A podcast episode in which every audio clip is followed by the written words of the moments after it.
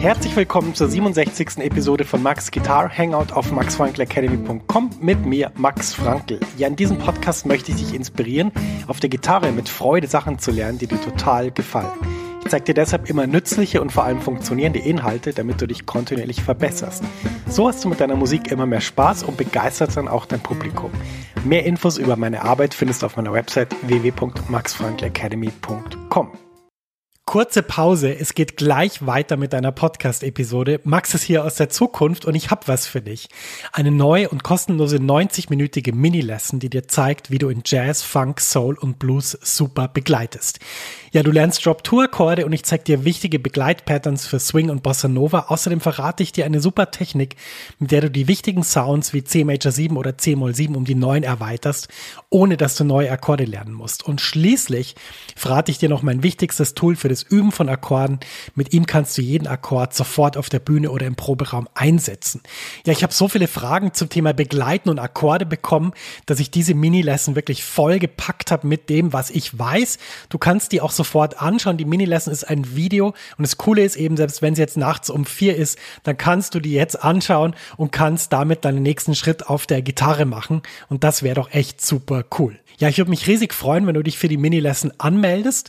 Du findest sie unter der Adresse www.maxfrankelacademy.com schrägstrich mini-lesson. Ich buchstabiere das mal kurz. www.maxfrankelacademy.com Schrägstrich M-I-N-I-L-E-S-S-O-N. Du findest den Link natürlich auch in den Show Notes dieser Podcast-Episode. Da kannst du einfach draufklicken und dann kommst du direkt zur Mini-Lesson. Viel Spaß damit und jetzt geht's weiter im Podcast.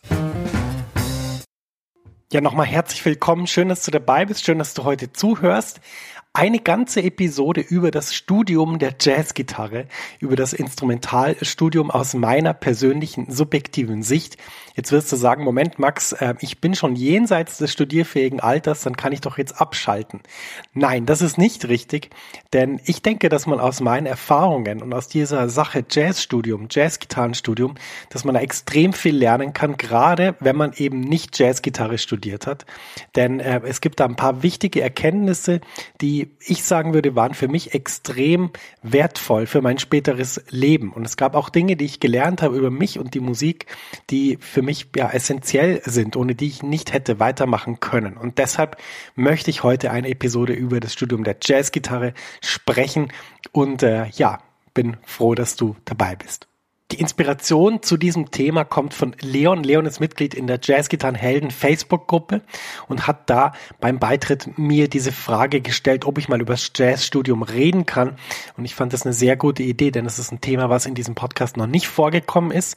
Es ist aber, als ich so drüber nachgedacht habe, sehr, sehr prägend gewesen für meinen Weg. Und ich glaube, dass man da viel draus lernen kann. Ähm, vor allem, wenn man jetzt zum Beispiel nicht Jazzgitarre studiert hat. Ich nehme jetzt mal an, dass wir ungefähr einen gewissen Anteil von fünf Prozent vielleicht haben, die Jazzgitarre studiert haben in unserer Community der Jazzgitarrenhelden oder der Jazzgitarrenfreunde und Freundinnen.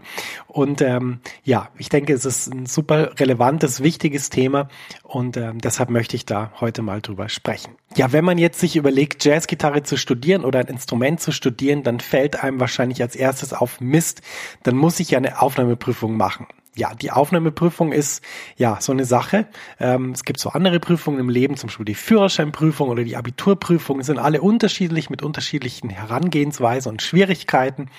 Die Aufnahmeprüfung fürs Jazzgitarrenstudium ist in einer gewissen Weise so eine Situation, wo man dann, wenn man da noch nie drin war, denkt man so, oh Gott, da werde ich irgendwie taxiert oder wird geschaut, ob ich gut genug bin und ob ich fit genug bin und ob man mir das zutraut und so. Das ist natürlich auch eine wichtige Situation, eine wichtige Sache, der man sich stellt, denn man möchte ja später mal Jazzgitarre studieren, man möchte Musiker werden und ähm, deshalb ist es natürlich eine entscheidende Situation. Und jetzt will ich ein bisschen drüber drüber reden, was kann man denn im Vorfeld so machen, damit man da nicht so wahnsinnig ähm, angespannt ist oder damit es nicht so wahnsinnig anstrengend ist und vor allem, was kann man denn aus dieser Situation lernen, auch wenn man jetzt sich nicht für ein Jazzstudium bewirbt und da die Aufnahmeprüfung macht.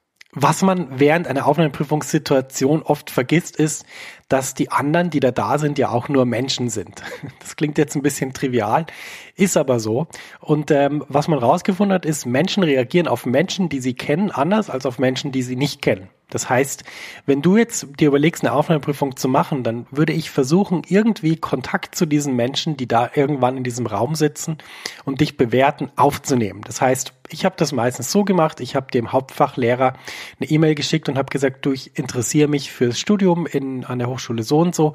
Ähm, dürfte ich vielleicht mal zu einer Probestunde vorbeikommen? Ich, es würde mich wahnsinnig interessieren, ähm, dich mal kennenzulernen und ähm, vielleicht interessiert dich das ja auch zu schauen, ob ich überhaupt geeignet bin und so weiter und so fort.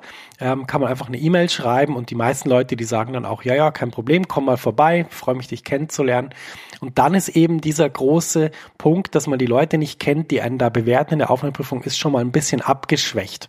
Und ähm, deshalb auch in anderen Prüfungssituationen, ähm, egal ob du dich jetzt für ein Jazzstudium bewirbst oder sonst irgendwie in der Hochschule was machst oder im Beruf stehst, ähm, es ist oft ganz gut, wenn man die Leute, von denen man weiß, dass sie dann später da irgendwie im Raum sitzen und äh, irgendwie über das Wohl oder Nicht-Wohl von dir entscheiden, wenn man die schon mal davor irgendwo kennengelernt hat. Und es muss gar kein riesiger, ausschweifender Kontakt sein, sondern es reicht einfach, wenn die wissen, wer man ist und was man macht. Und ähm, deshalb, das ist auch meine Taktik sonst im Leben, wenn ich irgendwie weiß, es geht um Menschen, die ja was Wichtiges für mich entscheiden, dann versuche ich irgendwie auf menschlicher, persönlicher Ebene mit denen irgendeine Connection zu finden und ähm, dann zu schauen, dass wir uns davor vielleicht schon mal kurz kennenlernen und die wenigstens wissen, wer ich so bin und was ich mache. Das hilft auf jeden Fall, aber es hilft besonders im Jazzgitarrenstudium, denn dann hast du einfach weniger das Gefühl, da ist jemand, der dich nicht kennt und der dich jetzt irgendwie beurteilt aufgrund von ein paar Noten, sondern weißt du, ich habe den schon mal getroffen, ich habe dem schon mal erzählt, woran ich bin, was ich mache dann funktioniert es auch für dich selber in der Prüfung besser, aber auch für die Person funktioniert es besser, weil die dann auch weiß, wer du bist und was du machst und wie du spielst und dich dann einfach auch besser einschätzen kann. Denn oft ist es so, bei der Aufnahmeprüfung ist man etwas aufgeregt, dann spielt man vielleicht nicht gleich so gut, wie man könnte und dann hilft es umso mehr, wenn die Lehrperson dann schon weiß, ah ja genau, das ist der Max, der spielt so und so und das und das sind seine Ziele.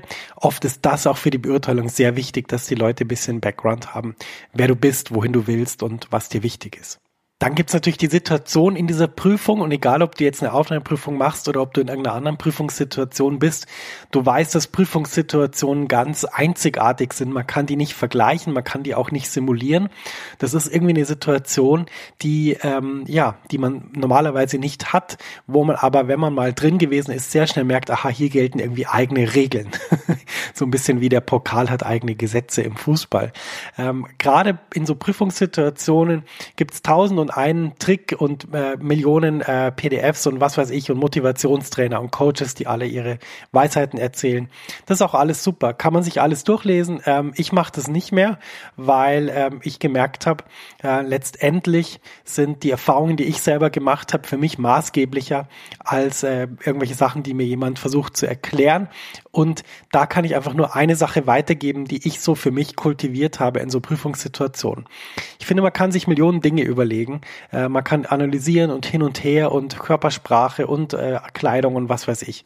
Das Entscheidendste für mich ist aber, wenn ich in Prüfungssituationen bin und es kann irgendwas sein von, was weiß ich, von ich spiele irgendwo und will, dass es möglichst gut ist oder ich bin irgendwo anders, ich möchte jemanden von meiner Vision überzeugen, ich möchte jemanden bitten, mir zu helfen und so weiter ist eigentlich das Wichtigste für mich, in diesen Situationen einfach nicht zu werten, was gerade passiert ist. Denn ich habe gemerkt, sobald ich anfange zu werten, beginnt bei mir im Kopf so eine Art von Kreislauf, den ich nicht mehr stoppen kann, wo ich die ganze Zeit nur noch überlege, wie das jetzt gewirkt hat und was ich jetzt anders machen soll für äh, den nächsten Ton und wenn ich mich verspielt habe äh, oder was ich jetzt äh, gerade gesagt habe, wie ich jetzt vielleicht weiterrede, weil ich jetzt das Gefühl habe, der andere denkt jetzt, dass ich das so und so gemeint habe, habe ich aber gar nicht ja, mein Ausweg daraus ist einfach, mir grundsätzlich vorzunehmen, egal was passiert, das nicht in dem Moment zu werten. Das heißt, wenn ich in dem Moment irgendein Gefühl habe, war gut, war schlecht, war so, war anders, ähm, dann lasse ich das einfach vorbeiziehen und versuche einfach dem gar nicht zuzuhören. So im Sinn von,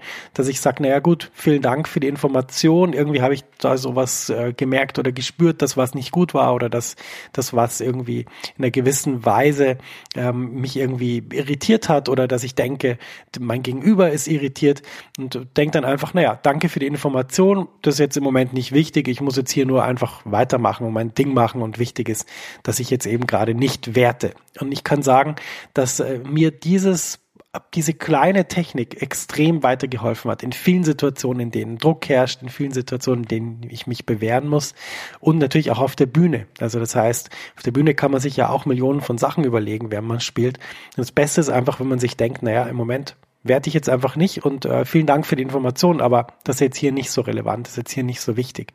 Das ist mein wichtigster Tipp und ich möchte nicht sagen, dass äh, tausend äh, ähm, Coaches und Trainer äh, Sachen erzählen, die nicht wahr sind, aber ich muss ganz ehrlich sagen, für mich ist es so, dass es diese eine Sache ist, auf die kommt es immer wieder zurück und die möchte ich gern weitergeben. Das heißt, wenn du in so einer Prüfungssituation bist, versuch einfach nicht zu werten und du wirst merken, da liegt ganz, ganz viel Gutes drin und da wirst du die Situation einfach viel, viel besser und angenehmer dann überstehen.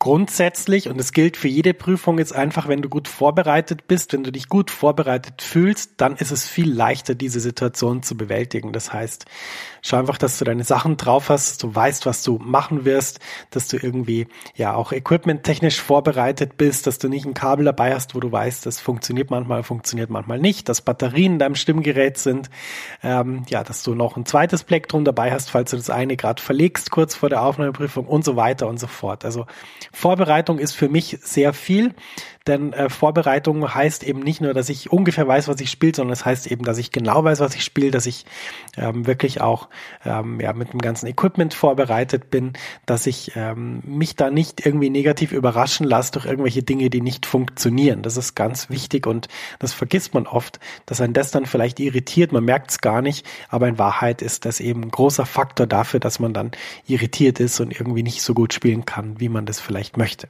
Wenn man dann Jazzgitarre studiert, hat man einen Stundenplan, der nicht äh, zu knapp ist. Da sind einige Sachen drauf.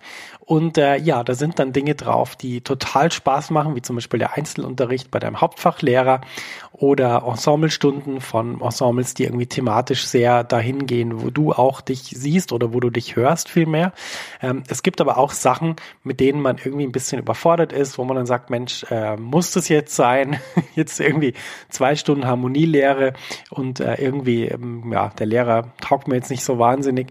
Ähm, und da ja, für, war für mich ein lustiger Prozess so ins, ins Laufen gekommen. Und zwar, ähm, ich hatte ja vor das Studium begonnen hat, mich immer wirklich aus freien Stücken mit dem beschäftigt und ich war wahnsinnig enthusiastisch und habe da versucht, halt super viel Sachen zu lernen und immer zu Lehrern zu gehen, die mir taugen und so weiter. Und dann beim Studium passiert dann dieser Shift, dass man dann plötzlich so als Klasse von Menschen ähm, mit deinen Kommilitoninnen und Kommilitonen ähm, in irgendwelchen Kursen ist und sich so denkt, ui, ich muss den jetzt belegen, aber irgendwie so richtig das Gelbe vom Ei ist es jetzt nicht. Und ähm, das kann natürlich ähm, ja einen erstmal ein bisschen demotivieren, weil man denkt, Mensch, jetzt noch diese tausend Sachen muss ich alle bewältigen, bevor ich dann ähm, sozusagen ins nächste Jahr komme und ich will doch eigentlich nur Gitarre spielen und ich will eigentlich nur lernen, wie man das am besten macht. Und ähm, ja, mein Tipp dafür, für diese Situation, und das trifft übrigens nicht nur fürs Jazzgitarrenstudium zu, sondern auch auf viele andere Situationen im Leben, ist einfach, dass man wissen muss, wo man hin will und warum man das macht. Also das heißt, wenn so eine Situation kam, dann habe ich immer gewusst, naja gut, aber ich will halt ähm, Musiker werden und deshalb, selbst wenn ich jetzt hier zwei Stunden Harmonielehre machen muss und mich das jetzt nicht so wahnsinnig interessiert, ähm, dann ähm, ja, ist trotzdem noch das andere ganz stark da und ich mache das jeden Tag. Ich schreibe eigene Stücke, ich habe eine Band, mit der ich probe und dann funktioniert das alles ganz wunderbar. Also man muss sich bewusst sein über seine Ziele, was man verfolgt, was einem wichtig ist und das ist eben nicht nur im Gitarrenstudium so, sondern sonst auch im Leben, denn man kann immer dann verzweifeln und denken, naja, oh, jetzt noch zwei Stunden hier rumsitzen und irgendwelche Sachen machen, die mir keinen Spaß machen oder nicht so richtig. Man kann sich aber auch denken, naja, aber ich habe mein Ziel und ich komme dem Ziel näher und ich kann jetzt hier locker mal was in Kauf nehmen. Und vielleicht wird es ja sogar spannend, vielleicht kann ich mich irgendwie drauf einlassen und es wird interessanter, als es jetzt in den ersten paar Lektionen sich so angefühlt hat. Ja, das ist eine ganz wichtige Sache. Also wenn du weißt, was deine Ziele sind, dann kannst du viel besser den Weg gehen, den es braucht, damit du dahin kommst. Der nächste spannende Aspekt eines Instrumentalstudiums ist das Thema Leistungsdruck. Naja, das kennst du, egal ob du jetzt ein Instrument studierst oder nicht. Das Thema Leistungsdruck ist unserer Gesellschaft natürlich ein großer Punkt. Ähm, das jetzt ein bisschen zu besprechen, würde den Rahmen von diesem Podcast sprengen. Deshalb mache ich das nicht und beschränke mich da wirklich auf das, was ich dazu beitragen kann beim Thema Gitarre. Und ich glaube, dass man da auch viel lernen kann, auch wenn man jetzt nicht gerade Jazzgitarre studiert. Ich glaube, Leistungsdruck in dem Sinn spürt man natürlich, dadurch, dass man zum Beispiel Noten bekommt oder dadurch, dass immer bewertet wird, wie gut man etwas macht oder wie nicht so gut man etwas macht. Und mir haben da verschiedene Gedanken sehr geholfen während meines Studiums und ich glaube, die sind auch fürs restliche Leben sehr relevant. Also erstmal müssen wir uns davon verabschieden, dass ähm, hohe oder gute Zensuren irgendwas aussagen darüber, ob jemand später mal mit dem, was er macht, erfolgreich ist oder nicht. Meine Erfahrung ist, dass das relativ irrelevant ist, ob jetzt jemand äh, immer mit, mit super guten Noten durchs Studium kommt oder nicht. Denn äh, später sind ganz andere Dinge entscheidend und die lassen sich nicht so gut in Noten messen. Die lassen sich nicht so gut darin messen, ob jetzt jemand immer alles richtig macht beim Improvisieren oder ob jemand äh, immer alles richtig macht auf dem Notenblatt. Und Klammer auf, natürlich ist die Frage, was richtig und falsch ist, natürlich auch eine, die wir nicht beantworten können. Aber was ich damit sagen will, ist, man muss sich davon verabschieden, dass gute Zensuren irgendeine Aussagekraft haben. Wenn man das macht, dann hat man schon mal ähm, den, äh, den Schritt geschafft, dass man denkt, aha, okay, es kommt also nicht so auf gute Zensuren an, sondern es kommt vielleicht eher darauf an, dass man seine eigene Stimme entwickelt während eines Studiums. Und da würde ich viel stärker zustimmen, dass das relevant ist für später. Natürlich sind die Noten in dem Sinn gerecht und auch fair. Wenn jemand bei der Harmonielehre alle Sachen auswendig lernt und weiß, wie alles funktioniert und es dann hinschreibt, klar, dann kriegt er die beste Note.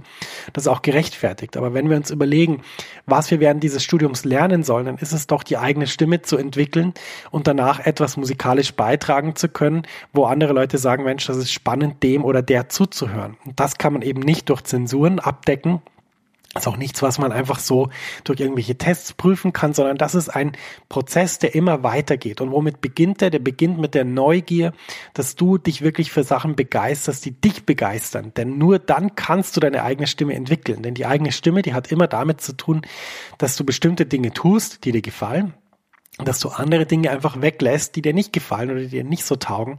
Und erst so kommt eine eigene Stimme. Wenn jemand alles kann und alles macht, dann ist die Wahrscheinlichkeit, dass man dahinter eine eigene Stimme hört, relativ gering. Weil solche Leute sind einfach super darin, Sachen zu kopieren, die andere machen und können das mit, mit erstaunlicher Präzision. Und ähm, das Problem ist aber, dass eine eigene Stimme, egal wen wir jetzt analysieren auf der Gitarre, ob wir jetzt Pat Metheny, John Schofield, Alan Holdsworth, Kurt Rosenwinkel, Wolfgang Mutspiel nehmen, dann ist es so, dass diese Gitarristen immer Sachen gemacht haben, die ähm, spannend sind und andere Dinge weglassen. Das ist äh, ganz interessant. Ich habe neulich mal die Gitarristin Emily Ramler gehört, die ja schon leider schon länger verstorben ist und habe da auch wieder gedacht, Mensch, das ist so eine eigene Stimme, das ist wirklich inspirierend und fantastisch, so jemandem zuzuhören. Und deshalb, ich glaube, beim Thema Leistungsdruck ist es einfach wichtig, sich äh, klar zu werden, dass es wichtig ist, die eigene Stimme zu entwickeln. Und das gilt genauso wie im Jazzgitarrenstudium, auch sonst im Leben dass man einfach, wenn man den eigenen Beitrag liefern kann zu einem bestimmten Thema oder zu einer bestimmten Sache, einfach meistens sehr viel besser fährt, als wenn man sich irgendwie vom Leistungsdruck in die Knie zwingen lässt und das Gefühl hat, man muss irgendwie alles können für alle und man muss immer alles richtig machen und so weiter. Das ist nicht der Fall. Ich glaube, man muss sich die eigene Neugier bewahren. Und das war auch für mich im Studium der Jazzgitarre das Wichtigste, dass ich immer gedacht habe, ich muss mir diese Liebe zur Musik und die Liebe zur Neugier und die, ja, das Interesse für die Sache an sich, das muss immer frisch bleiben bei mir, weil ähm, wenn ich das mal nicht mehr hab, dann, ja, dann kann ich eigentlich aufhören, Musik zu machen, denn dann ist irgendwie so meine Triebfeder weg für dieses Ganze. Und deshalb, ja, kann ich nur dazu raten, einfach sich vom Leistungsdruck nicht unter Druck setzen zu lassen, ähm, sich vorzustellen, dass Noten eine gewisse Aussagekraft haben, aber eine, die begrenzt ist und dass man eben versucht, seine eigene Stimme zu entwickeln und dahin zu gehen, wo es einem wirklich musikalisch taugt, denn da ist man meistens auch da, wo dann auch die anderen sagen, Mensch, das ist toll, was du da gemacht hast, das gefällt mir. Jetzt haben wir schon über viele Aspekte gesprochen, die für mich relevant sind. Ein Thema ist noch nicht vorgekommen, nämlich die Prüfungsangst. Also die Angst vor einer Prüfungssituation, ähm, die ich auch natürlich hatte. Ich hatte auch bei den ersten Konzerten relativ viel Angst, auf der Bühne ein Solo zu spielen. Ähm, natürlich ist man auch aufgeregt vor Prüfungen. Meine Erfahrung ist, je öfter man sich dieser Situation aussetzt, desto besser wird es. Also das heißt, je mehr Prüfungen man macht, desto besser fühlt man sich auch währenddessen. Das ist meine persönliche Erfahrung. Und du kannst mal schauen, wenn du das mit dir abgleichst, ob das vielleicht auch so ist. Ich habe ja vorher schon ein bisschen was genannt, wie man vielleicht diese Aufnahmeprüfungssituation äh, ein bisschen angenehmer gestalten kann. Grundsätzlich bei Prüfungen finde ich, ist es immer ganz wichtig, dass man eben während der Prüfung nicht anfängt zu werten, sonst beginnt dieses Kopfkino, was einen wirklich dann vom eigentlichen Inhalt total wegtreibt. Und dann ist natürlich auch die Sache so, dass man in der Prüfung sich immer überlegen muss, gut, was ist denn das Schlimmste, was passieren kann? und das Schlimmste, was passieren kann, ist meistens nicht so schlimm wie das, was man sich ausmalt, wenn man so in dieser Prüfungsangst irgendwie so ein bisschen drin äh, hockt. Und das ist eine Sache, die ich gelernt habe aus dem Buch, sich wirklich mal vorzustellen, was ist denn das Schlimmste, was tatsächlich passieren könnte, was realistisch passieren könnte und sich das dann mal vorzustellen und dann zu merken, naja, also selbst wenn das passiert, ist überhaupt nicht so dramatisch, dass ich jetzt da total Angst haben muss. Und dann kann man diese Situation viel besser bewältigen.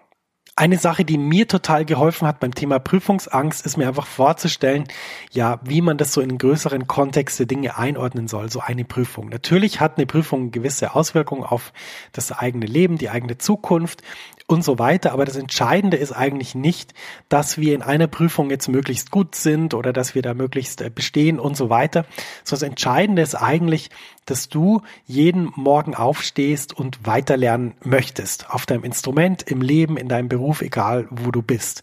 Wenn du das machst, dann haben einzelne, ähm, ja, wie soll ich sagen, einzelne Veranstaltungen oder einzelne Prüfungen oder einzelne Situationen keinen so großen Einfluss auf die Gesamtheit von dem, was du da machst. Denn letztendlich ist der einzige Schlüssel, um auf dem Instrument weiterzukommen oder um ein Jazzgitarrenstudium erfolgreich abzuschließen oder um andere Dinge im Leben zu erreichen, ist einfach kontinuierliche Arbeit, bei der man Freude empfindet, bei der man Spaß hat und bei der man sich dann kontinuierlich den Herausforderungen stellt. Das ist viel entscheidender, als dass man in einer Prüfung irgendwie möglichst gut performt und dann da eine super Note hat. Das ist meistens nicht so nicht so relevant, finde ich. Und selbst wenn man jetzt mal durch eine Prüfung fällt, dann macht man sie halt nochmal. Oder wenn man dann irgendwie äh, irgendeine andere negative Folge hat von einem negativen Prüfungserlebnis, ja, dann geht man halt einen anderen Weg. Und vielleicht ist der andere Weg sogar für einen selbst stimmiger und besser. Und letztendlich ist es dann vielleicht sogar ein riesiges Glück, dass man durch die Prüfung gefallen ist. Ich will nicht propagieren, dass man durch Prüfungen fallen soll, sondern ich will sagen, das kann man sich im Vorfeld einer Prüfung überlegen, damit man einfach in der Prüfungssituation viel entspannter ist und sich nicht so viele Gedanken macht. Und ich glaube, wenn man wirklich das Gefühl hat, ich habe meine Hausaufgaben gemacht, ich bin regelmäßig dran, ich beschäftige mich mit den wichtigen Sachen, dann ist es viel einfacher, in so eine Prüfung zu gehen und da in der Situation sich nicht zu verrückt zu machen. Ich habe jetzt während der Aufnahme dieses Podcasts gemerkt, dass ich so viele Geschichten aus meinem Studium erzählen könnte. Äh, da würden wir wahrscheinlich zehn Podcast-Episoden damit füllen. Äh, das mache ich jetzt nicht wegen der Länge des Podcasts. Ich will ja, dass du irgendwann auch wieder dich auf den Rest deines Lebens konzentrieren kannst. Insofern müssen wir uns das aufheben für später. Ich hoffe jetzt, dass du aus diesen Sachen, die ich da geschildert habe, was ziehen kannst für dich, egal ob du jetzt eben in der Situation bist, dass du dich mit einem Studium beschäftigst oder dass du vielleicht sogar drin bist oder du einfach, ja, Gitarre als Hobby spielst, denn auch da finde ich, kann man aus diesen Sachen, die ich da geschildert habe, sehr viel lernen, ähm, so wie ich auch viel aus der Musik für den Rest des Lebens gelernt habe. Und äh, ich bin immer ein großer Fan davon, einfach Sachen zu adaptieren für andere Bereiche, denn äh, das hat mir immer sehr viel Spaß gemacht und mir auch immer ja, Erfolg gebracht. Und deshalb äh, wünsche ich dir, dass du meine Erfahrungen nehmen kannst und sie auf dein Feld anwenden kannst und damit dann ja das passiert, was ich will, nämlich dass du ein schönes Leben hast, dass es dir Spaß macht, dass du Spaß auf dem Instrument hast und natürlich auch die Musik einfach so genießen kannst.